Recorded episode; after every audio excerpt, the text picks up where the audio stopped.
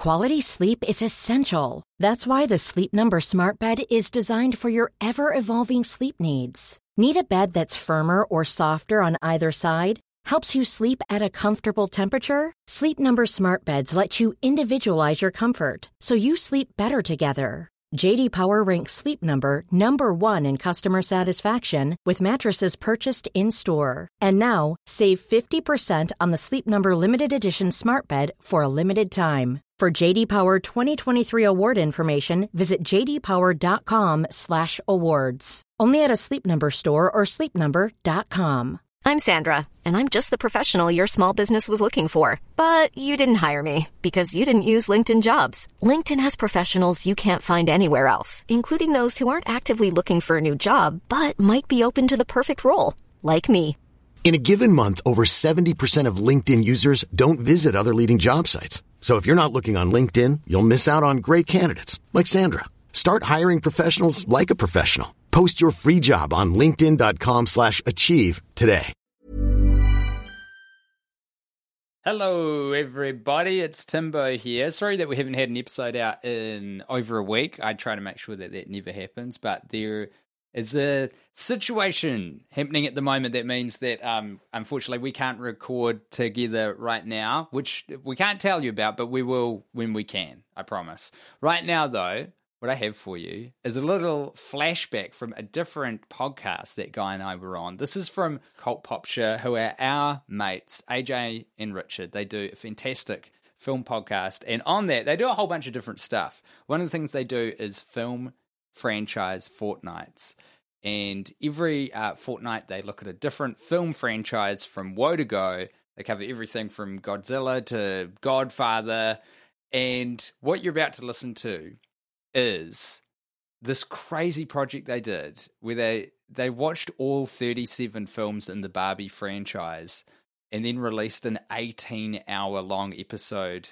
talking about all of them. They've got a ton of special guests. So what I'm about to play for you is uh, into the fifth hour when Guy and I got on. Obviously, we've got links in the show notes so that you can go and subscribe to their podcast, and uh, I'll put a link in there specifically for um that that monstrous Barbie episode as well. That's the what we watched is the twelfth Barbie film called uh Barbie Mariposa. And if you enjoyed this clip, check out this show.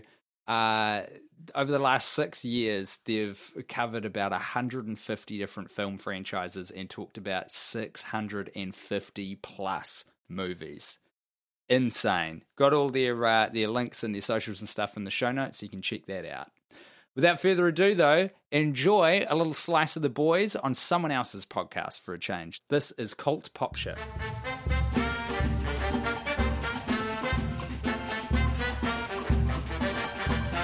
Uh, all right. Sorry, and, were uh, we meant to be recording that? Ignore her. Very funny. Yeah, I'm, very good. I am a crack up. Okay, I'll stop. I'll be the fourth person, so you guys are in charge, and I'll try and disrupt the flow. Uh, all right, now we're here with a nice tall glass of G and T. Uh, we've got oh. Guy and Tim from The Worst Idea of All Time. Thank you. Welcome along. We Thank- were speculating. Do, is G and T a common nickname for the two of you together? What I was about to say. Never never have I heard it upon my ears, Tim. Really? We've had it on the Friend Zone, I think, once or twice, which is our, our um, uh, yeah. Yeah. episodes of our podcast where we just read fan mail and everyone tries to come up with a new uh, nickname for us as a duo. But it, it mm. needs to take off, and I yeah. tipped my hat at you two, Richard and Alex, for, you know, getting people into yeah. it. R N A, rest and aneurysm, or some other such thing. R A is uh, yeah, yeah, yeah. Aren't they something at a university? Yeah, residential advisor. Um, Very cool. Almost as punk rock as a gin and tonic. Always the yeah. coolest dude in the halls of residence is the person one year older who decided to stick around to make sure everyone's familiar with the lay of the land. Or you could have done like A R, like an augmented reality thing, or like That's A R right. Rahman, who wrote Jai Ho for Slumdog Millionaire. No, rest and aneurysm. I want you to be on a holiday and then die suddenly. Who's that? I just want to say, I think we haven't really done a lot of G and T because, um, at least I always mentally categorize us as Tim and Guy. Mm. I always think it's oh. Tim and Guy. It's never, it's to my eyes, never Guy and Tim. I don't yeah. have an order in my head. All right. I have to do it. Every time so, I write it down, yeah. it's a different it's a different journey. Yeah, That's I actually exciting. I had to write down to remember to make a G and T joke because in my head it's just so Tim and Guy. And and when this comes out, I will have it was a few days ago now, but I thought of I was like, yeah, up next we got Tim and Guy, G and T, and I was like, fuck, I have to say that to them. I'm but, glad um, you did. Everyone yeah, will yeah. have just heard that minutes ago. Oh, wow. Of course, because we are part of one greater podcasting odyssey. This is not some sort of independent episode that people can plug and play. We're no, on the way. They have to really look for this. Yeah. we're, like we're, we're, just, uh, we're just shy of five hours through by my count. I'm editing yeah. it as we go. Um, and we're not even half. I think film eighteen is our halfway mark. Yeah. I just, around that. It's, I just want to, because Tim and I have uh, dabbled in long form podcasting before. And Tim, I remember at some point when you uploaded our longest episode, Five Hour Energy, uh, that it, it sort of ate all the bandwidth on the yeah. It did something right. which meant that we couldn't I upload the quality. Yeah, yeah, yeah. Like a lot. There was some sort of fantastic technical issue that made it impossible to either Looking upload to it. more content after the fact. Yeah, there's a lot to look forward to for you guys. Yeah, well, and because we're on the same podcast network, so it could end up having a flow-on effect for you guys. We were on a we were on a different platform back in the day. Oh, I see. Yeah. This is a, a horrifying amount of non-Barbie content to kick this off. Can I say that? I, I imagine for all parties involved, it's a welcome respite. I watched Barbie Mariposa at about mm. two p.m. today, and within Mariposa. five minutes... Mariposa. Yeah, I didn't ask any questions of Tim or A J or Richard. I didn't, I didn't want to know why I was watching it, but five minutes in, I thought, "What? Why am I here?" mm. So you were quite cold on the movie. This is a G and T over ice. Yeah. Oh.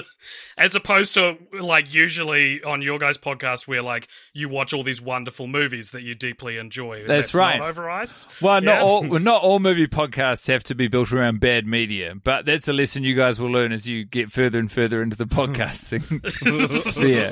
And it is, that is starting to, to catch up with me. My flatmate the other day, while I was watching Barbie Mariposa, said to me, "Is this worth it?" And I was like, "Oh, what do you mean?" And he was like, "Like, is the is how funny the idea is Is, is that um, overriding how much work?" I don't think to the average person that would require any explanation. You saying, "What do you mean?" is sensationally funny to me. Because that, that is a question from someone who has lost their mind and any perspective. And also, the mm. point at which other people are asking you if it's worth it is usually when you're knocking on the door of something brilliant. Noted, because because my answer was, "Oh, when we first started it was pretty funny, but we're not even halfway through and I can't I was awake at four a.m. last night thinking about Barbie and I was like, "Oh my god, this is so good." I recently say? read a um Sir Edmund Hillary quote, which was, "It's not the mountain we conquer but ourselves." Wow. Mm. Yeah. That's pretty that's beautiful. That's good. And applicable for Barbie Mariposa. Mm, yeah, I'm sure that that's what he was thinking of when he said also it. Also known as Mariposa and her butterfly fairy friends. Or Barbie oh. Fairytopia Mariposa. Great Thank tagline you. Or subheading, whatever you want to call it. Um, I got to say, I, I it took me a while to wrap my head around the animation style, but uh, story-wise, I was not entirely furious with what happened. I kind of wound up enjoying myself quite a lot. Well, yeah. That's good. Would you believe that the animation has improved significantly since the start of the podcast? When, I, did, when did this come out? It was a great uh, this was question. two thousand eight. Huh. Toy Story came out in nineteen ninety-five. Yeah. Should we see what other two thousand eight animated films were? Well, like, should we also describe the style? It's not people? Like Mattel doesn't have the, you know, the collateral or the, the capital to um. hire some decent animators yeah. to make things slightly more but it's this is palatable. The interesting thing, not everything just because it's under the Mattel umbrella doesn't mean it's going to get that Mattel that sheen. Mattel sheen on it. Like mm. Mm. Disney is the opposite of this. To be, so for context, what Disney were doing at the time was Bolt, John the John Travolta, Miley Cyrus film about a dog who thinks he has superpowers. Oh yeah, mm. was that under Pixar's umbrella? No, that's that's no. just Disney. That was um, mm. the the umbrella, the studio that would later make Frozen, Wreck-It Ralph. Yeah. Steve Jobs didn't have his grubby little fruit-loving hands on that one. uh, I'm looking at the art now, and it is for Bolt. Decades, if not centuries ahead of what we were dealing with over in the Barbie Mariposa universe. So for for context, the um the first Barbie movie we watched, Barbie in the Nutcracker, came out a few months after Shrek released, and every single critical response to Barbie and the Nutcracker was like, oh, this looks pretty bad compared to Shrek, which by today's standard does not look very good, you know, as good as as as, as movies these days. Um, yeah. And so we, we've talked a lot already on the, the five previous hours of this episode about um, comparisons to Shrek and Toy Story and things. The the I think a couple a couple movies ago I made the comparison that Barbie movies look more like the the proof of concept pre-render that they send to their investors to be like, this is somewhat what the movie will look like. Yeah. Mm. Guy and I have only watched a couple movies that are worse than Barbie Mariposa, and they have been specifically selected by our Patreon supporters for their mm. horrific visuals. Yeah. Food Fight, the twenty twelve Food Fight, yeah. animated film, comes to mm. mind as an example of also like the sort of pre-release render that you're like, it's yeah, going to yeah. be good. Just give us another couple of months. No, it's out this afternoon. And give us what you have. Also, what was that Christmas film I we was watched? trying to remember. It was the something kids. It's like a famously... thirteenth Street Kids or something? Oh, man, that's close. It's something like that. It is a... um. Uh, uh, an incredible piece of cinema, which I know we're not here to talk about, but it's yeah. We'll see if we can figure out what that is to name check it on this pod, because it is so worth checking out. out. Honestly, you should. It's worthwhile. Uh, Rhapsody Street Kids. The Rhapsody Street. Oh, fuck! It's scary. Um, when you fast, you got you got to look, if you're listening along, it's worth pausing to look up the animation style for Rhapsody Street Kids, because it is like. It's beyond even anything that you would have dealt with so far, and what we nightmare. just watched. It's it's uniquely Barbie. And- Barbie Mariposa, though, when it started, really threw me off. It's it's like you said, it gets some literally does take some getting used to, because it's very jarring at the start how shit it is. But I was surprised at how quickly my brain was like, "All right, this is the world we're in." Uh, yeah, yeah, and because it's also the the the world in which the story's told by. A, a Barbie character to some we sort of... We can explain that, yeah. Some, oh my God, please do. Yeah, now this is actually a very interesting um, piece of world building here. Yeah. Um, so we've we've already seen three Fairytopia movies. So there's a few different subcat. There's the, the Fairytopia umbrella, and so Fairytopia had two direct sequels. And... Um, a lot of these films, especially the earlier ones, start with modern-day Barbie telling a story to her niece, Kelly. Um, and she okay. says, yeah. so she says, like, oh, here's this, like, Kelly's um, insecure about something, and she, so she tells her the story of the Nutcracker to to boost her self-esteem. And mm. this one uh, takes a new spin on that and features Alina, who was the main character of Fairytopia, uh, telling a story to Bibble, her fluffy sidekick, um, about Barbie, about Mariposa, who was one of the butterfly fairies.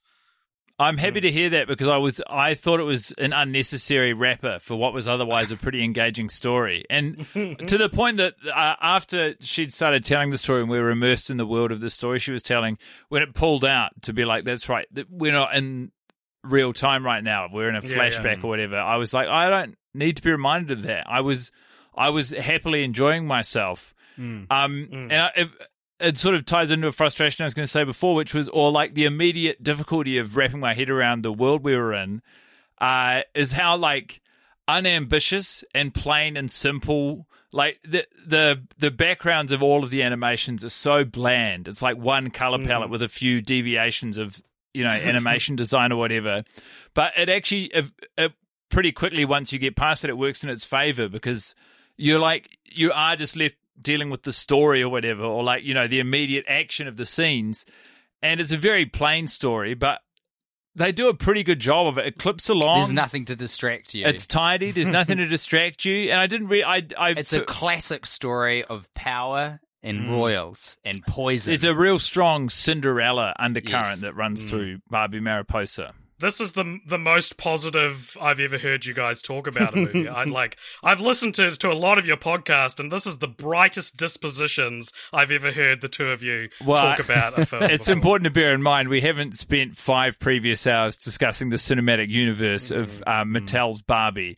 Something so, I'm unable someone, to comprehend at this point. Yeah, yeah. yeah. As someone who literally is just dipping in and out. I mean, the luxury of the vision that I have. I you know. until you highlighted that, I don't think I've experienced the world of what it is for a guest to appear on our podcast and be like, well, you guys are fucking idiots, but I thought it was okay. See ya. Richard, what is the plot of this movie? Um, well, I was going to, um, uh, if you guys want to explain this, because we've been... Richard, here is the plot of this movie. Thank you. We've been we've been explaining plots of movies for five hours. It's time yeah, yeah. someone else, um, except for the breaks we've already taken. Um, so, so the opening shot is on Bibble, who is a fairy creature. A puffball is the official. Yeah. And the, is that canon? This is a creature that exists Correct. beyond yep. this film? Okay. Correct. And Bibble gets absolutely wrecked while trying to juggle some nuts uh, for the bemusement of one of the fairies. Mm. Whose name I can't remember. Alina. Alina. Yeah. And Alina's the little one, right? No, no, no. Alina is the Barbie, the main fairy. Alina's the narrator, and Bibble yeah, yeah. is the mischievous puffball. Yes. Who, to whom she tells the story. Okay. And mm. so the story is basically there was a, a land called Flutterfield, and uh, it's inhabited by fairy Barbies, and it's just everyone is like a perfectly formed Barbie mm. figure, and they've mm. got wings.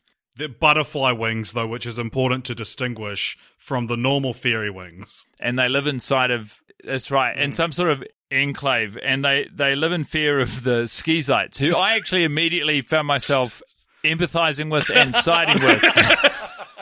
The skeezites are cast as kind of, not the villains, but like the villainous henchmen of the film. You, and I was to- I am shocked by that. That was so scary. They want yeah, to yeah, eat the film's protagonist. I felt like I was watching a Planet Earth film and I finally had permission to root for the predator. I was like, we, I these think it's guys important- are... Oh, yeah, go ahead, please, A J. I, th- I think it's important to describe, uh, for those who haven't seen the film, which will be almost everyone listening, what Allow these me. skeezites look like, because I think that is crucial to why they're so scary. Everybody's seen The Matrix. You know Sentinels? They're Sentinels. Yeah. But in the Barbie fairy kingdom.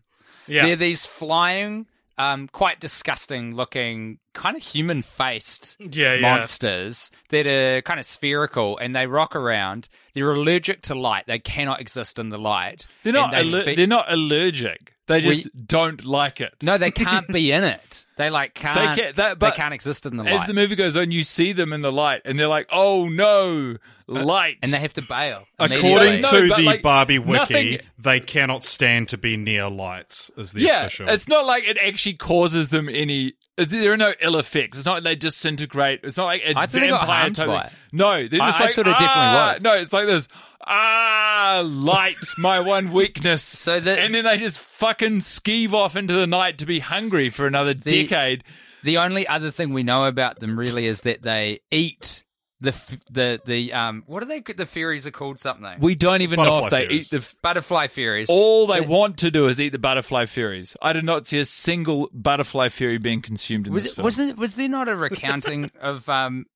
Oh, that's too horrific to put in a kid's movie. But the, just the idea of them was so scary. They're, they're these like freaky, horrible-looking, mobby creatures that just go around going, oh, I'm hungry. I want to eat the cute flying girls. Mm. And then the cute flying girls are like, well, all bo- all we're boys. fucked. And they were fucked for ages until um, their queen figured Marabella. out that Marabella mm. um, figured out that the, the skeezits, is it what they're called? Skeezites. Ski, skeezites. Skeezites hate light, and then like turned all the lights on on these these flowers. But, yeah, so, but it was ridiculous, really. Basically, they installed you've got her as queen. These uh these fairy Barbies. They live in like a it's like a village amongst some sort of plant, and by like day forest. They were free to do as they pleased. And then at night, when it would become dark, the skeezites would come in and they'd be hungry. And mostly, their hunger would manifest by them saying they were hungry, but never eating anything. And then some fucking You know, bright some uh, yeah, some bright spark came in and was like, "Hey, I've got this power where bang, all these flowers are alight," and the skeezites were just pushed to the fringes of society. They were left with nothing to eat, ostracized by the entire Barbie community. There was no, you know, negotiation about, you know, uh, we- you're out of your mind. We're dealing with murderers. Not no. I really, I really with... like calling them the Barbie community and not the fairy community. I really well, enjoy that this this species are actually butterfly Barbies and not butterfly fairies. That's well, really l- you're in over your fucking head, mate. They're Barbies. Like I don't, I don't need these specs. I also read on the Wikipedia page that this film is not canon in the Barbie Fairytopia. What? Uh, According to whom? What? The author of the Wikipedia I think page. In the sense that it's like a story within mm. the Fairytopia, because the Fairytopia oh, universe true. is wrapped up now. This was just it's their a, way the, of continuing it. It's so the twelfth funny. entry in the Barbie and the fourth installment of the Barbie Fairytopia series, but it's not a canon sequel to the previous films. Isn't it so funny that that's important?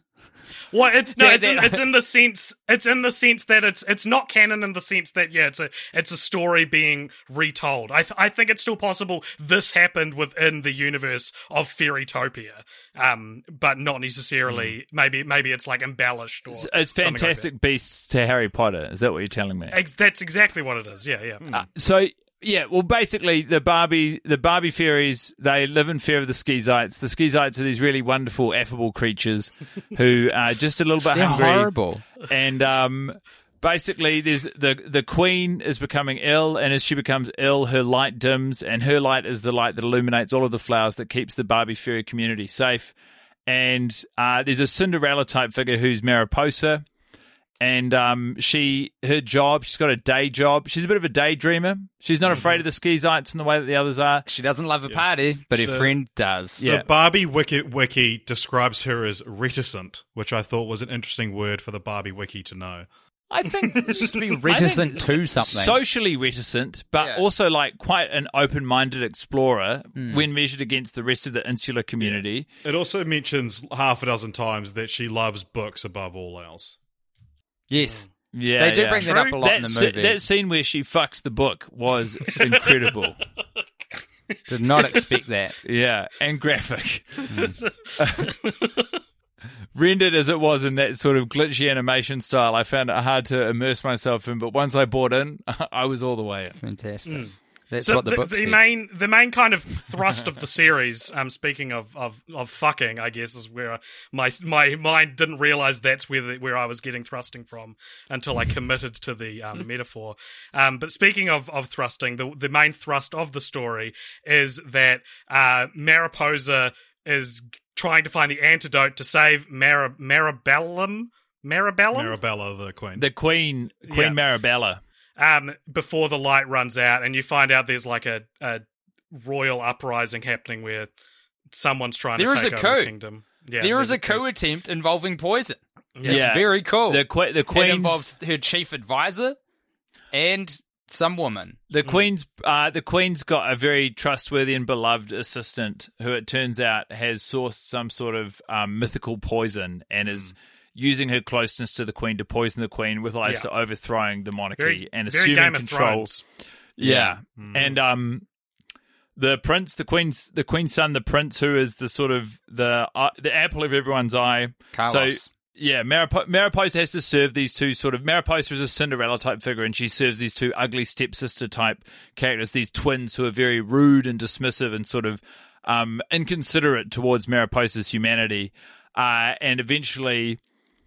They, they they desire the prince, and eventually eventually Mariposa incidentally runs into the prince one night. She she fumbles her book into him, and he, he saves the book and comes back, and they're reading the same book, and it's a very sweet moment.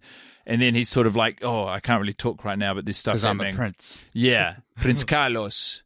There's there's Spain Spain exists in this universe. Spain by exists the way. in this universe, so does Russia. Yeah, yeah. Because the um the two sisters who were kind of the ugly stepsister equivalents, to borrow from the Cinderella. Yeah. Very, rest very assured they're, they're not ugly. They're both absolute smoke shows, and I had to pause the movie twice to uh, masturbate were... to completion to, to enjoy their company. This was after the book scene. Yeah, yeah. This is a sticky afternoon. Yeah, yeah, yeah, yeah. Um, So Carlos is Spanish. The two sisters are Eastern Russian. European yeah, or Russian, yeah, Eastern Bloc, maybe Soviet. We're not not too sure. Pretty much everyone else is either American or British. Mm-hmm. Yeah. As we know, people in positions of authority but not absolute authority are British, yeah. and uh, absolute and emperors prota- are and pro- American. Yeah, and protagonists are American. Yes, yeah. Yeah. Protagonists American. Yeah, people who are close to power but not in power are British, British and yes. everyone else is uh, sorry, irrelevant. It's a common, it's a kids' movie trope. Mm. That, this does bring up um, a, an interesting point for the yeah. podcast that I can't imagine will interest um, either of you, um, G and T. But uh, yes. this is the first Barbie movie where the main protagonist is not voiced by Kelly Sheridan. Yeah, who, as you'll know, has voiced um, the Barbie mm. character up until this point. I actually did know that. Um, I absolutely yeah. knew yeah. that. But because because they often have, um, like, so Barbie will tell the story, and then it's kind of like Barbie is inserting herself into the story, so she's playing the main character. Whereas this one, uh, Kelly Sheridan voices Elena in the in the opening, in the kind of bookend of the film. Um, but then uh, Mariposa is voiced by Chiara Zanni, who voiced uh, Barbie's enemy Raquel in the Barbie Diaries. Ah, that's where I knew her from. um, but yeah, but then and this, there's a sequel to Mariposa, and Kelly, Kelly Sheridan just voices her then. Um, but also something to look stupid. forward to in that sequel. Um, so on the Barbie on the Barbie Wikipedia page for the character of Mariposa, um, there's the kind of like the character history. Um, she appears in two films. So for her adventure in this film, Mariposa and her butterfly fairy friends, uh, there's one hundred ninety words written. For her adventures in the sequel, there's a full three thousand four hundred ninety-four words, ten pages long, about what she gets up to in um, wow. Mariposa and, and um, whatever this sequel's called. A testament to the clarity and succinctness of the story here. And before we continue recounting the plot, which I enjoyed, I just want to know, like, relative to the movies you've seen so far, even hearing you talk about it makes me feel sick for how immersed you are in this Barbie mm-hmm. universe. Mm. How did you guys find, separate from plot and story, whatever, and, like, you know, the different people voicing different characters, how did you find the, the viewing experience inside of this film, watching Barbie Mariposa? Like, how yeah. does it rank with the other Barbie movies? Yeah, it, whatever measurable you want, but just, like, was it, were you happier than usual? Were you sadder than usual? Were you defeated? Well, that's, I'm glad you asked, actually, because um, so what happened was I put this film on, and it starts with like a bunch of unsubtitled bibble dialogue, and then um, you're introduced to this character who we've seen multiple times, but you guys obviously haven't, and then launching into another protagonist. And so, so the four of us have collaborated before. We did um, a podcast on the uh, two thousand seventeen film nine eleven, starring Charlie Sheen and Whoopi Goldberg. And in Great that, flick. It was um, that we had organised with Tim that the four of us would do this. And Guy, you were kind of just told to go along with it, and you were pretty sour on the whole experience. And I got so much joy watching Mariposa, knowing, like, just imagining you lying in bed with a laptop on your chest, just being like, fuck! and, and so, like, anytime there would be something that would, like, dive into the deep Fairytopia lore, I got so much joy out of watching that, and it, and it saved me for what I imagine could have been quite a trough in my enjoyment of Barbie movies. Although, oh, wow. having said that, the next film we're going to be talking about is the best one. So, can I just, in summation then, Guy asked you, how did you find watching this film? And your answer was, pretty good, because I know you would have been fucking hating it at the time. Yeah. I was, I, wow. it was a, I had a great time knowing that you would Happy to provide that hypothetical service. Little did you know, I set up a laundry cycle perfectly in synchronicity with the movie. Wow. And so I was like, you know, when this movie finishes, I'm going to hang out that laundry. High point and, of the uh, day. Yeah, and I felt, and that made me feel really good. I also, I had a... Ah, you foiled again. And I, I had a really good cup of tea. Oh, uh, no. And so, uh, and I was like, that's actually an unbeatable combination. Yeah, yeah. Syncing up the time of a laundry load and mm. having a really cracking also cup like of tea. Also, like an hour and fifteen minutes. Yeah. Fuck, that's a cakewalk. You got to be kidding me. That's not gonna. That's not gonna upset me. You think that's gonna even leave a dent in our heart? I think not. Uh, A J, how did you find it? Like against mm. the other films? I mean, are you buying in? The more you, the more you immerse yourselves, are you getting further and further in, or are you sort yeah, of yeah. finding yourself detached? Yeah, and observing I mean, as an external you, you, person, you have to immerse yourself. I think in any in any film, or else you why you're doing a podcast about um, bad movies. Um, but the the I did have to pause it about twenty minutes in to have a nap because I was so bored that I, could, I couldn't keep my eyes open, which is the, the wow. first of the Barbie episode that I've had to watch in two parts. So um, um, mm. that that's, you know, good innings so far. Um, in terms of ranking it with the other Barbie movies, this is better than Barbie Fairytopia three. Um, it's not as good as Barbie Fairytopia two, which is I the best sick. Barbie movie. I, um, I feel like I'm in a parody of, you know, life when I hear you ranking it amongst the Barbie Fairytopia series. I feel physically ill. I agree. Yeah, me too. Um, because... I think, um, yeah, and, and it, it, it, I was editing um, what we've got so far in, the, in this episode um, yesterday, and hearing how passionate I was talking about um, Barbie and the Island Princess, I was just like, Jesus Christ, this is inside. Uh, this is so niche. I'm inside this bubble where Barbie is extremely important, and um, it's very hard to get out of that, especially um, when you're you're watching so many in a row. Like we're watching one a day to get to mm. to make our. Um, this yeah, doesn't come out for a month. Because can I can I say I um I sort of I when I started watching it. I realized that it's not my first immersion in like the Barbie animated universe, oh. and that I, I live with my partner, and my partner has a daughter, and I've um, occasionally when we're sort of trying to burn time, if you're exhausted and you just need to get through an hour, you know, like something. Your laundry's on, and you gotta do something to kill the time. You're winding down the clock. That's right. And uh, I was on the kids' version of Netflix, scrolling through the options, presenting them to this mm. child, and I said, what one would you like? And this was before she even knew what she was choosing. She was just basing it on an image. And she chose a Barbie television show, and it was one where Barbie is this, uh, she's a teenager, and she lives in a really lovely home with her parents and her younger sister. And the parents and younger sister are going away on a family holiday during school holidays, and she is staying at the house to uh, do her first summer job at like a Wet and Wild type Uh, aquatic theme park. And I watched it, and this must be after two thousand eight because the animation was crisp and everything. Yeah, yeah. But some part of that, like, um, I, I, I didn't enjoy it, and I thought it was very vapid. And like, I watched, we watched the whole episode, and I thought it was really bad, and I didn't like that I'd put it on for this person. And like that, we, you know, that this was this person. Well, because you, I, I don't want to use her name, not no, that anyone enough, cares, but, um, but. It's interesting because I was like, I didn't like that this is the sort of material that's catered to get a child to watch a program and to keep watching it. And it happens on YouTube as well, where sometimes the only show that really she has uh, license to watch is Peppa Pig, but sometimes she'll click through and start watching these weird, like, toy unwrapping videos and all this mm. shit. And it's when you get into that Slippery stuff slope. Where it's like they're just feeding colours and, and stuff and noises, you, you sort of like, I don't like the way that, you know, everything's streamlined to just keep people engaged without actually considering what's going in.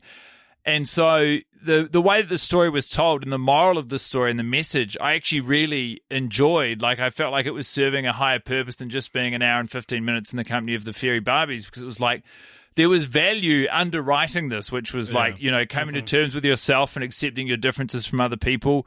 And also, like, all of the characters, apart from the villains, softened towards one another and showed emotional growth and development. Mm. Which was so far beyond what, you know, when you sit down to watch Barbie Mariposa at what two o'clock on a summer afternoon, trying to kill the queen. Yeah, well, she Didn't she, she remained evil. She was a villain, but that's yeah. fine. Like, that's what you that's what you expect of villains. But like the Barbie character experienced personal growth and grew, uh, developed self confidence. Like the two uh, beautiful stepsisters, she became less reticent. Yeah, the, exactly. That's right. And the two beautiful sisters to whom I, I couldn't help but frequently pause and masturbate to, mm-hmm. also. Uh, like their humanity. Br- Did that throw you off your laundry cycle? Uh, no, I'm a very quick masturbator. Really? It helps. Yeah. yeah. Uh, and he factored you know, the that into thing the is, cycle. There was right. there were no tissue papers or loose bits of cloth around, and I just found myself masturbating into the washing machine. It uh, cleans itself. No clean up. Really efficient. Whites are whiter. Uh, but the thing is... Hope you had it on a cold wash. Yeah, it was on cold wash. Even these characters... It was on the coldest setting. I... Even these characters experienced some sort of personal growth or development. Like they went from being these sort of outlandish, dismissive villains to understanding the empathy and humanity of this person who worked for them. And I was like, I'm really yeah. interested in how god awful this first Barbie movie was that you watched. The Barbie T V it's, show. It's a low bar. That Is that said. Barbie Life in the Dream House or Barbie Dream House Adventures? Because they are different. This is important. I think it, I think it was Life in the Dream House. Right. It's one where she, she works at she works at a yeah she as I say she works it's actually it's less of a wet and wild, more of a Sea World. I'm pretty sure there are dolphins there. Probably that which does is a whole sound other like something kettle of ethics and Barbie. Yeah, I, I understand what you mean with the, the like the message of the film is good is essentially what you're yeah. saying. There's and thirty-six think, other ones if you want us to send them to yeah. you, Guy. and to show this exactly. person. This is this is the twelfth time in a row I've seen more or less this lesson communicated through poorly rendered C G I Barbie dolls. So I get it, and well, I'm glad uh, you enjoyed it. But in terms isn't it of, ironic of, that you've been you've absorbed this message twelve times, yet you can't forgive the poor rendering on these C G I Barbie? When will you learn that the imperfections is what makes them perfect? You're right. You're right. You're right. I, what, T- what Tim's shaking his head at me. I don't know about that. Can I talk about um, something I thought was funny at the end of this movie? On your own five-hour podcast, permission granted.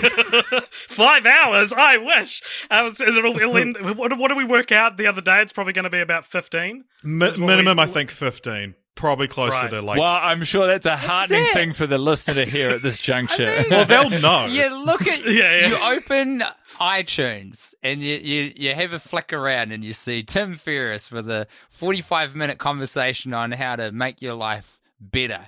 And uh, you see a Joe Rogan Experience. Oh, it's three hours, but he's got a really good guest, so oh, maybe. And then you see Cult Popture's fifteen hour yeah. escapades into the Barbie cinematic universe. Cult Popture, who once scratched and, the bottom of the top two hundred movie and uh, movie and T V podcasts in Barbados. um, wow, that's the best stat we've received. If you, um, this might be just the thing to push you over the top over there in you know beautiful Barbados. Hey, it's Danny Pellegrino from Everything Iconic. Ready to upgrade your style game without blowing your budget? Check out Quince. They've got all the good stuff, shirts and polos, activewear and fine leather goods, all at fifty to eighty percent less than other high-end brands. And the best part? They're all about safe, ethical and responsible manufacturing. Get that luxury vibe without the luxury price tag. Hit up quince.com slash upgrade for free shipping and three sixty-five day returns on your next order. That's quince.com slash upgrade. Since two thousand thirteen, Bombas has donated over one hundred million socks, underwear, and T-shirts to those facing homelessness. If we counted those on air, this ad would last over one thousand one hundred fifty-seven days. But if we counted the time it takes to make a donation possible, it would take just a few clicks. Because every time you make a purchase, Bombas donates an item to someone who needs it. Go to bombas.com slash ACAST and use code ACAST for twenty percent off your first purchase. That's bombas.com slash ACAST, code ACAST.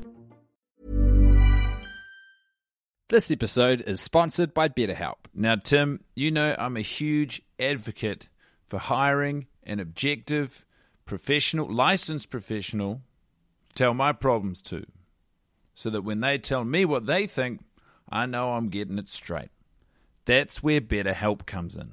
That's right. BetterHelp have a big pile of professionals to talk to at your convenience online. You've done a bit of therapy, right, Guy? I started doing therapy during, uh, there was a pandemic, I don't know if you remember, and the benefits were immediate and long-lasting. They help give you skills that you can use when you are in stressful or anxious situations. Honestly, it's changed my life for the better. I guess that's why they call it BetterHelp. Get it off your chest with BetterHelp. Visit betterhelp.com slash alltime today to get ten percent off your first month. That's BetterHelp, H E L P dot com slash all time. Um, so the, at the end of the movie, uh, there's sort of like a trial where they've got to get the antidote for the poison, and there's there's like this this gauntlet where each of the four characters, one is left behind as the other one um, marches forward, which, you know, is a trope I've seen in, in plenty of movies um, like this. So I was like, sweet, I understand it.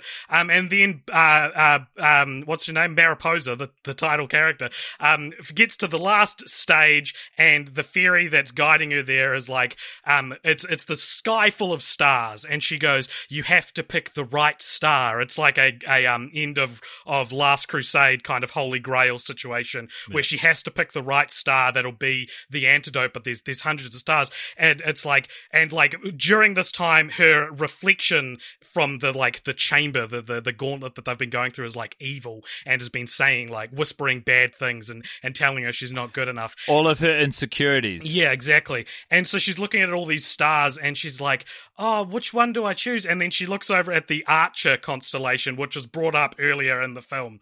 And she looks across and the Archer is pointing towards a lone star in like a, a relatively large um sort of just sea of, of, of blackness.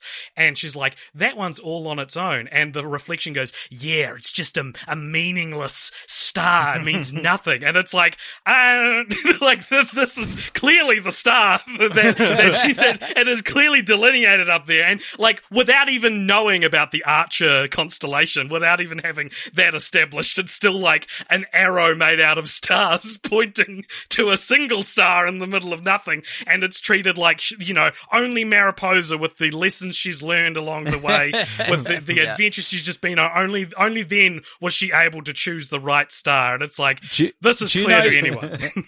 No, you say, you say that, but who are the what are the names of the sisters? Because basically, the, uh, Mariposa picks up, there are three other people who she goes on this adventure with to retrieve the antidote that can, mm. you know... Oh, uh, Raina yeah. and Rayla. Raina and Rayla. There's and then four. What was the name of the the bunny? Zizi. Z- Zinzi? Zinzi. So, Zinzi. Zinzi. By the way, I loved Zinzi. Mm. Zinzi is like, Zinzi, all Zinzi wants is uh, Fluttercorn. They use Fluttercorn to negotiate with Zinzi, who's this weird bunny. And Fluttercorn appears to be a very thinly veiled metaphor for meth. Like, I mean, everything about Z Z's relationship to Fluttercorn yeah. is that of a meth addict who wants meth. Mm. It's like, as soon as as soon as they know that it's in the picture, it's all they think about, it's all they talk about, it's all they ask for. They when will they do get unspeakable things yeah. and um, really compromise themselves for but, a hit. Yeah, but delicious the, Fluttercorn. The, the, and like it keeps bringing up Fluttercorn. Even when they're on the adventure and they're all past the Fluttercorn stage, it's like, oh, how, how about we get some Fluttercorn? You know what really kicked things off, some Fluttercorn. Hey, guys, I'm feeling pretty flat. You got any more of that Fluttercorn? But basically, the three of them are sidekicks on this journey from our post. And I know that you say, like, you dismiss it offhandedly, that, you know, this single star that the Archer is pointing to is the most obvious choice. But not to the adventurers that Mariposa is with. Right. Neither of the sisters, Zizi, like the sisters, it's pretty heavily emphasized, would probably choose the most obvious, immediately shiny star that burns brightest. Zizi would probably choose the one the, that looks like Fluttercorn. That's right. And of the four adventurers, Mariposa is the only one who would be able to identify, who's so enamored by the Archer. Because she's into astronomy. Mm. Yeah. It's weird. She I, loves reading and she loves astronomy, and the movie does, like, you know, take a lot of opportunities to remind us of those two facts. And credit where it's due, that's good storytelling to lead us to the end point where you need book smarts mm. and a knowledge of the also, night if, sky to pick the right choice. Yeah. That's and cool. If we want to talk about scary characters, it, it, for me it was not the Skeezites. The Skeezites were the heroes of the film, so and I would scary. love to see, I'd love to spend talking. some more time in the in the, the universe, the Skeezite universe, so and, you know, actually terrifying. see what makes them tick.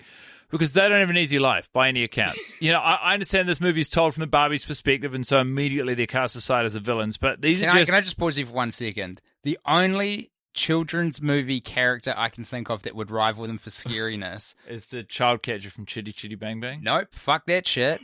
Uh, Return to Oz, are they called the Wheelies? The, like, the Room of Heads? Because that's freaky. No, the that fucking machine. Those guys who are like on one wheel. I think they're called wheelies or something like that. Heelys? They, they just have sh- uh, sh- wheels in the heels yeah, of their shoes. You know what? Now I think about them, they're just I, kids I on heelys. Shoe. I was thinking of a shoe fad, but the Skeezites I, I made my peace with. Next, you wound up rooting for, but the the the um, what was it called? The Sea Beast. Oh, yeah, yeah. Oh, my God. No, you're right. Oh, I forgot about the sea beast. That was a scary motherfucker. The sea beast was hungry as all hell. Yeah. And like, and there were these two sort of Californian mermaids yeah, who yeah. they came across who were sort of equivalents of those sister, the Russian sisters who were so casual. Mm. Um, but yeah, the, the sea beast, I was like, there's that's scary. Skibites are funny. I, to, I to, like to bring it um locally. I actually thought the sea beast um somewhat resembled like traditional Taniwha um, depictions. Um, I thought because it's got it's got like sort of the the like koru shapes like creating its face, and I was like, it's a tanifar, and then it did what I, I what I'm to understand the legends say a tanifar does, which is uh, yeah, chase Barbie the- dolls through the water. That's right. I uh, I thought the sea it's you know that. It's a uh, it's a fish that lives at the very bottom of the ocean. It's got like Angler. a anglerfish, homing yeah. device. Yeah, yeah. I thought it was it was inspired by the anglerfish. Mm, yeah, I loved it. Sea beast was scary, but not nearly as scary as those Zezites. Skeezites, skeezites. You're, Skeezites. You're mixing you up. Even know, you don't even know and, what they're called. What a creature! I don't, I don't know what they're called. I don't know what they're called, but their image is burned into my brain. I will have nightmares I, about it. It's them. Scary because the limitations of the animation make it scarier. Mm. Like it's yes. it's it's it's it's the best they could design a you know the the script probably described them as like a winged creature, and it's like mm. all right, the, and they've got kind of the dumb personality of like Ed from Ed, Ed and Eddie, right? So they like took all these things and did the best they could. I bet, I bet a drawing of Skeezites is less scarier than a three D rendering of them. Mm. You know? There's an uncanny valley aspect mm. to them where they look like ugly humans' faces that are just like flying through the air trying to eat beautiful yeah. creatures, and that's uh that's that's not cool, man. Yeah, it's actually pretty fucking terrifying if you ask me. That's really not on Barbie Mariposa. Really? Is there, think about you... faces just rolling around on a sphere. I, I just creepy. I just can't believe I'm the only one who's in it with the Skeezites here. I, they tried to sell them for comedy though. I, I thought I actually thought their design was pretty funny. I, right. I they were comedy characters. Yeah, I thought, and, and I like was, to me it was it was a little disarming. I thought these could be mm. scary for little children, um, mm. yeah. But um, but or yeah, Tim. Like the humor side of them really disarmed them for me. I just couldn't get away from the fact that they were there to eat. Yeah, that, the that's incredibly that high stakes like, for these movies. It's super high, because tell me about Barbie's enemy in the, the other Barbie. Mo- you mentioned that she had like an actual enemy in, in oh, real that, life. So ba- the Barbie like- Diaries is like completely different to any of these films. It's my favorite so far. Um, it's the worst one. Um, it's the, and it's it's, it's, it's like tearing people, the podcast in, in half. A gritty character study. Most people rank it as the worst one. Um, but actually the next one, which I've already watched, we'll talk about that in a second, um, is even better. But the Barbie Diaries is set like in our world. Um, and it's the animation style slightly different. They're kind of trying to embrace the fact that it's, uh, it's lower quality and it's a more kind of like cell shaded design. Oh, um, that's good. Do that. Yeah, and it's it, um, it looks worse, Tim. I assure you, it looks so much it's, worse. It's it's like a Mean Girls kind of thing. Yeah, it's so it's set like in a high school, and so I enjoyed not seeing her be a princess, um, but evidently that was too much of a change for everyone else. No one's trying to eat all the characters in the Barbie Diaries, though. I'll give it that. I'm uh, looking at some imagery from the Barbie Diaries movie now, and it is equally, if not more, terrifying to me. It looks like Raquel um, from the Barbie Diaries is scarier than the Skeezites. Can you buy the Skeezites as toys, like the tie-in merchandise? No, the tie-in merchandise for this one is pretty light. Although this is the first one I've seen that sells uh, like the doll of the main character with the D V D as like a multi-pack, and oh. I thought that was like such a time. I'd love I the Skeezites I'm imagining is sort of like plush cushions that you mm. put on your couch or whatever, and I am just imagining how they can. Like what stitching technique they can use to render the faces as blotchy and sort of poorly as they are represented in the film. Mm, that is and also, true. They should have one of those those uh, buttons in the middle of them where when you squeeze it right, it'll say, "I'm hungry for for Barbie theories," or you know, they oh weren't British, but no, you say that, but like at least fifty percent of the movies we've watched so far have like a Cockney British villain character who talks yeah, like this, yeah, and yeah. then a real snidely, snivelly British character who talks like this. They like it, they go off and on. Every second one will have at least one of those characters, and that used to be a, a, a voice trope, a character trope I enjoyed, and now I don't want to see it anymore. Because I enjoyed Barbie's it then. Wrong. I loved your voice work. I, I felt that. like I was. watching a read-through for Oliver Twist. This here says they are Henna's minions. Mm. Mm. Henna is the bad guy of the film. Is she in control yeah. of all of them, the Skeezites? Somehow she kind of is. That's crazy. I think it's because she's like, as soon as I'm in power and all the lights go out, it's you got free reign on all these. Barbie's got a real fucking thing for brunettes, eh? I don't know who, what brunette hurt the creator of the Barbie universe, but all blondes are good and brunettes are trying to kill the queen. Yeah. It seems like a real consistent thing. It's because there's only two hair colours in the Barbie universe, so you got to differentiate between them. Although, um, fun fact about Bar- Mariposa, uh, she's the only Barbie character with uh, brown eyes. That is a fun fact. Very fun. Do you and know, quite telling. Do you know who invented the Barbie doll? Barbara. Oh, Barbara. Barbara Roberts. Barbara doll. No, it was after- Barbara doll. Barbara was the daughter. No, it was a woman named Ruth Handler.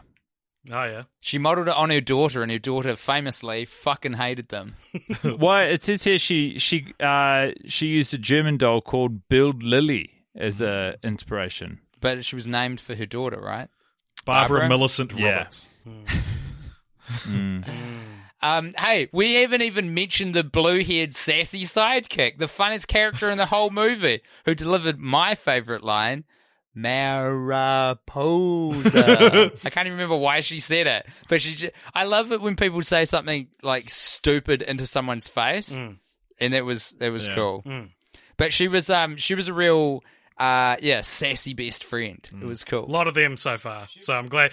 Like this is another thing where like you guys having watched one are like this is cool, and us having watched twelve is like yeah that, yeah that, that, that was cool. Yeah, that one of those and that one as well. Yeah, when, I'm not trying to be elitist. I'm not trying to be elitist about Barbie movies. Mm. Um, more, I'm trying to match your well, energy. You're doing a you're doing a, a shit job of not being yeah. elitist. Oh, Next I'm time sorry, we ask guy. you to watch one film and come on our podcast, we expect you to watch the other twelve. Hey, I love the begrudging energy with which you're accepting our guest appearance on your fifteen-hour misguided Barbie deep dive, you absolute fucks. I'm not concerned about you two because mm. I look at you two and I see a lot of myself. I see G and T reflected onto this computer Which screen. One's which? Who I'm... You have to tell us which I'm one's worried, which. uh, Richard Richard is Guy, A J is me, okay. I think. I think we, I think we um, can both will live with that. The thing is, yep. whenever people tell us like which one we are of a duo, we're always both offended. But not this time, right, Richard? Yeah! Not this time. The person I'm concerned about is the listener, mm.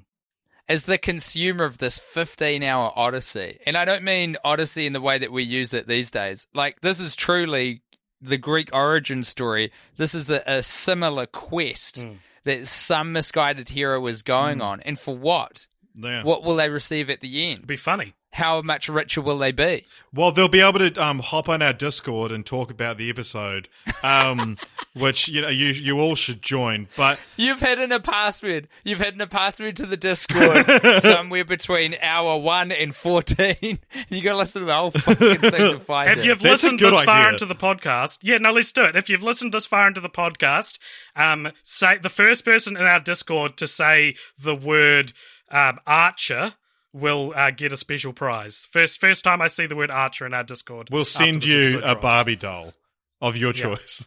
Yeah. Yeah. Can I tell you guys something? Yeah. Tell us. I'm on the I M D B for Barbie Mariposa and her butterfly fairy friends right now, mm-hmm. and there is a review, a user review that was posted as recently as January ninth, twenty twenty-one. Watched it. Was it you guys? No. Now, either of you, do either of you post on I M D B under the name Diana Marinelli? No. That's a fantastic pseudonym. This is what Diana thinks. This was a good movie with the storyteller being Alina, which is interesting since we only see Barbie most of the time. Mariposa is a great character people can look after since she starts as an unconfident individual but blossoms to be a hero. It's funny how... Um, this person's like, been going through and reviewing all of the Barbie movies. Yeah, God, I, I hope she it's, doesn't it's... release a fifteen-hour podcast before us. I was going to say, like, as as widespread as these movies are, how hard is it to believe that someone other than us four watched this movie this year? You know, yeah. Dude, there that will seems be so unlikely. Th- this is the weird thing because, like, with our stupid, misguided projects into film uh, podcasting, like watching, you know, Sex and the City two fifty-two times, um, mm. which I'd be quite confident to say. Probably no one has done, or very few people. World record. I, I reckon there'll be a shit ton of people who have seen all the Barbie movies. Yeah. Yeah, yeah. But you go on Letterboxd and there's there's very little rankings of all thirty-seven. Yeah, yeah. Some stop at very like, little, not none. You know what? I do go on Letterboxd, and I do notice there are very few rankings. Well, mm. I, I I don't want to confidently say there are none. I wasn't able to find any, but th- there's a few that have right. like thirty-three or thirty-four because they said they were taking a hiatus or they they weren't going to make any more, and then they came out with one a few months ago. So mm. maybe people haven't caught up with that. I feel like no one really got on side with Diana Marinelli's review, but I do want to check in with someone who is at the other end of the spectrum. Is this uh, Freakfire and- one? Yes. Yeah, I was. I, I, I had this review, but if you, if you want to go through it, because I also went through Freakfire one's uh, history, and it was very revealing. But I'll I'll let you uh, t- t- tell the contents of their review. Well, the heading is corny. Maybe they could have hired Jodie Benson, which means nothing to me, but I assume is a layered piece. Uh, of... Jodie Benson's the voice of Ariel in The Little Mermaid. Yeah, there you go. Wow, talk about a movie that just lacked about everything. But I will give it this. They didn't waste a lot of money on animators or acting talent. Although I am of the opinion that somebody like Jodie Benson could have at least made things more bearable. Actually, anyway. so I just just come to me that it's worth mentioning Jodie Benson also voices Barbie in the Toy Story movies. Incredible. Ah, ah that makes sense. Here it goes. It wasn't really good on any level. The C G I was shoddy and substandard. Even to the nineteen ninety-five levels of Toy Story, you'd think they'd be at least that good. Nope. Second, the story. Haven't we all heard of the poisoning fill-in-the-blank will lead to a better storyline in fantasies? Nothing original here, and that isn't even talking about the lack of character development. Then comes the grumpy-looking creatures that for some reason can't stand light. Were they supposed to be evil? No clue here, but they sure don't put up a fight. Even for kids, this was bad. Just because you put the word Barbie on it doesn't mean it deserves a kid's time. If what the fuck? Just five because you of, put Barbie on it, it doesn't mean it deserves a kid's time. What's five out of sixteen found this helpful. Usually, wow. That trademark is a gatekeeper of quality. It's interesting. Consistent. So, um, this character, uh, this this this person, Freakfire One, they they are quite a character. They um. They reviewed quite a few films, and I'll just go through the headlines of some of their reviews. Um, so for Futurama Bender's Game, they said, it's getting better, but it needs more A L F, as in A L F from Pog fame. Um, School for Scoundrels, Bad Santa meets A L F. Iron Man, can A L F be an Iron Man too? Uh-oh. twenty-one, Lisa LaPera is dating A L F. R V, Runaway Vacation. Alf should be in the next Jet Li film. That's true. that, that's, that's, that's the best one. It's, it's not connected to the... It's, that's true. That's just, that's just a sentence. How did they not bring up Alf in the context of this Barbie movie? I'm getting the idea that Freakfire One is some sort of uh, comedy writer who's created an account and is reviewing all of these movies and their connection or lack thereof uh, mm. to Alf, and nary a mention of, of Alf and Mariposa. They have two hundred thirty-nine reviews. Smells like a podcast concept to me. Yeah. Uh, just trying to insert Alf into different fr- uh, film yeah. franchises. Yeah, absolutely. Well, so we've been trying to stick to about twenty minutes per film, and this is a- rapidly approaching an hour. Um, I got to add an extra Why guest. Why the fuck didn't you tell us that at the start? It's fine. It's fine. Don't worry it's about it. It's fine. They've What's come this far. Hours? They're going to listen another ten or twelve hours. Um, but we do have a couple of things to kind of run through that we've been doing for all these films. Um So we haven't mentioned um, all, all, none of these films after the first one have Rotten Tomatoes critic scores, but they do have audience scores. Guy, you've got uh, you got your hand up. I'm just quite far. I'm quite far into Freakfire One's review. I've got a review of the two thousand five film called Because of Winn Dixie, which is a movie about a mischievous dog that befriends a lonely young girl in a new town and helps make her new friends. And the set, the byline for the review is, "Wow. That dog sucked."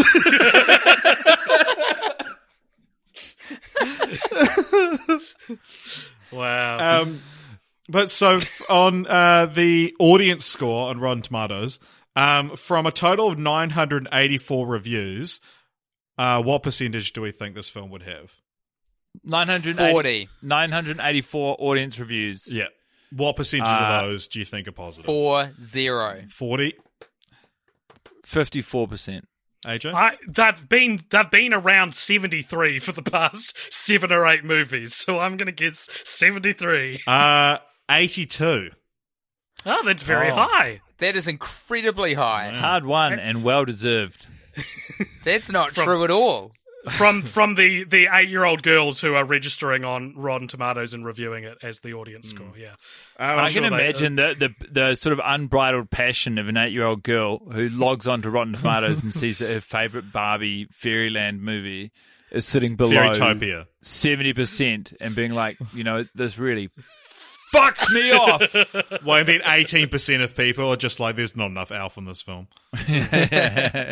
um, fire so one. This was also directed by Conrad Helton. We didn't, um, but he should be credited for his work.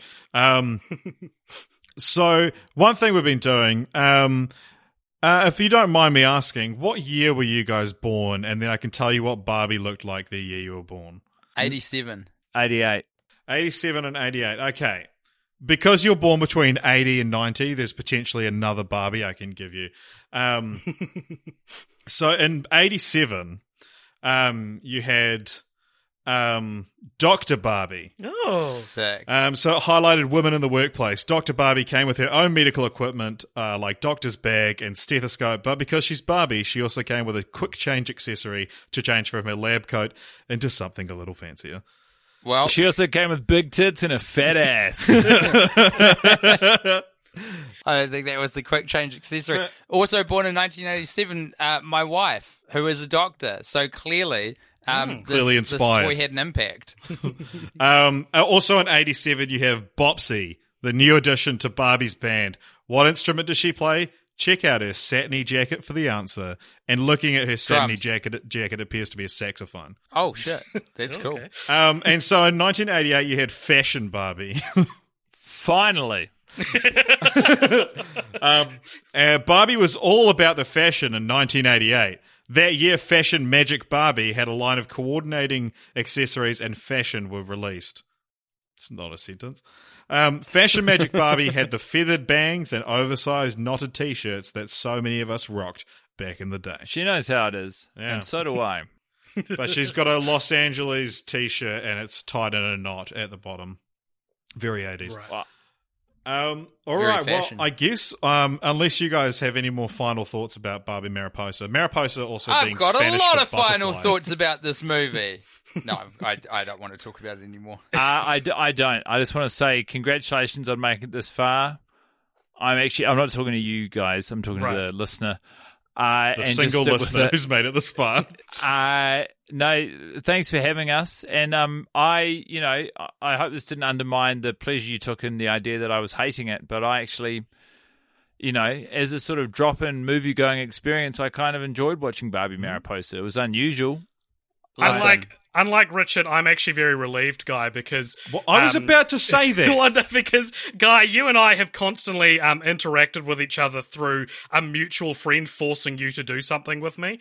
Um, there, there was the, the, um, the, the nine eleven episode we did was, was uh, put upon you by Tim, but and this is off-pod, but um, we we actually met because a mutual friend of, of ours um, c- got you to commit to a, to acting in a short film that... Um, You later told me you didn't enjoy doing um, for no money. So I was like, oh my God, does Guy just think I'm this this character orbiting his life who constantly talks to someone else who commits him to doing these no, things no. he doesn't want to do? I, I've got nothing but time and respect for you, A J, even oh. if you don't appear to have that for yourself. I uh, I did hate making that short film, We've though. Got to end this thing. You said twenty minutes people, was the expected duration. If people are still listening, how can they find your show if they don't know about it already? You can catch us on hour fifteen of this same episode on our triumphant return to the Barbie. So, no, uh, I mean, fuck, you're more time. Than welcome to. It'd no. be so funny to ride back in. I think um, if I'll you, come back in with someone else. If you go to the Mattel website and look up the nineteen eighty-eight Barbie, Fashion Barbie, that's where you'll find me. And if you look up the, am uh, I to understand you don't want to do a plug for your show? Is that what you're telling me? nineteen seventy-three Fascist Barbie. Uh, that's. Where hey, I no, nineteen ninety-three was Policeman Barbie, so closely. Like that's oh, that's, that's what me and Richard close. Got. Yeah. Mm. worst idea of all time dot com is the website. Our podcast is currently uh, watching all of the Emmanuel movies, which are a collection of softcore pornographies started in the sixties, running right up into the two thousands. Mm. Much like James Bond, the franchise shifts through uh, different actors portraying the titular Emmanuel, and mm. you never get to see a penis. Or, Yet. Oh. Or an a- asshole. Those are the best so body man- parts. Th- that yeah. that so you're you're the only difference really between this episode and your entire season of the podcast is you guys have split us up, split it up into multiple episodes. We're we're all watching yeah. marathon length movies that no one really knows exists. That, with a that confusing lack of genitals. Yeah, That's right, with the That's idea true. of genitals, but not the actuality. Thanks for having us. Well, Barbie doesn't have genitals. She's just, just smooth. Well, that's what they want you to think. Un- but it, it, if you work hard on it, you'll you'll find a way.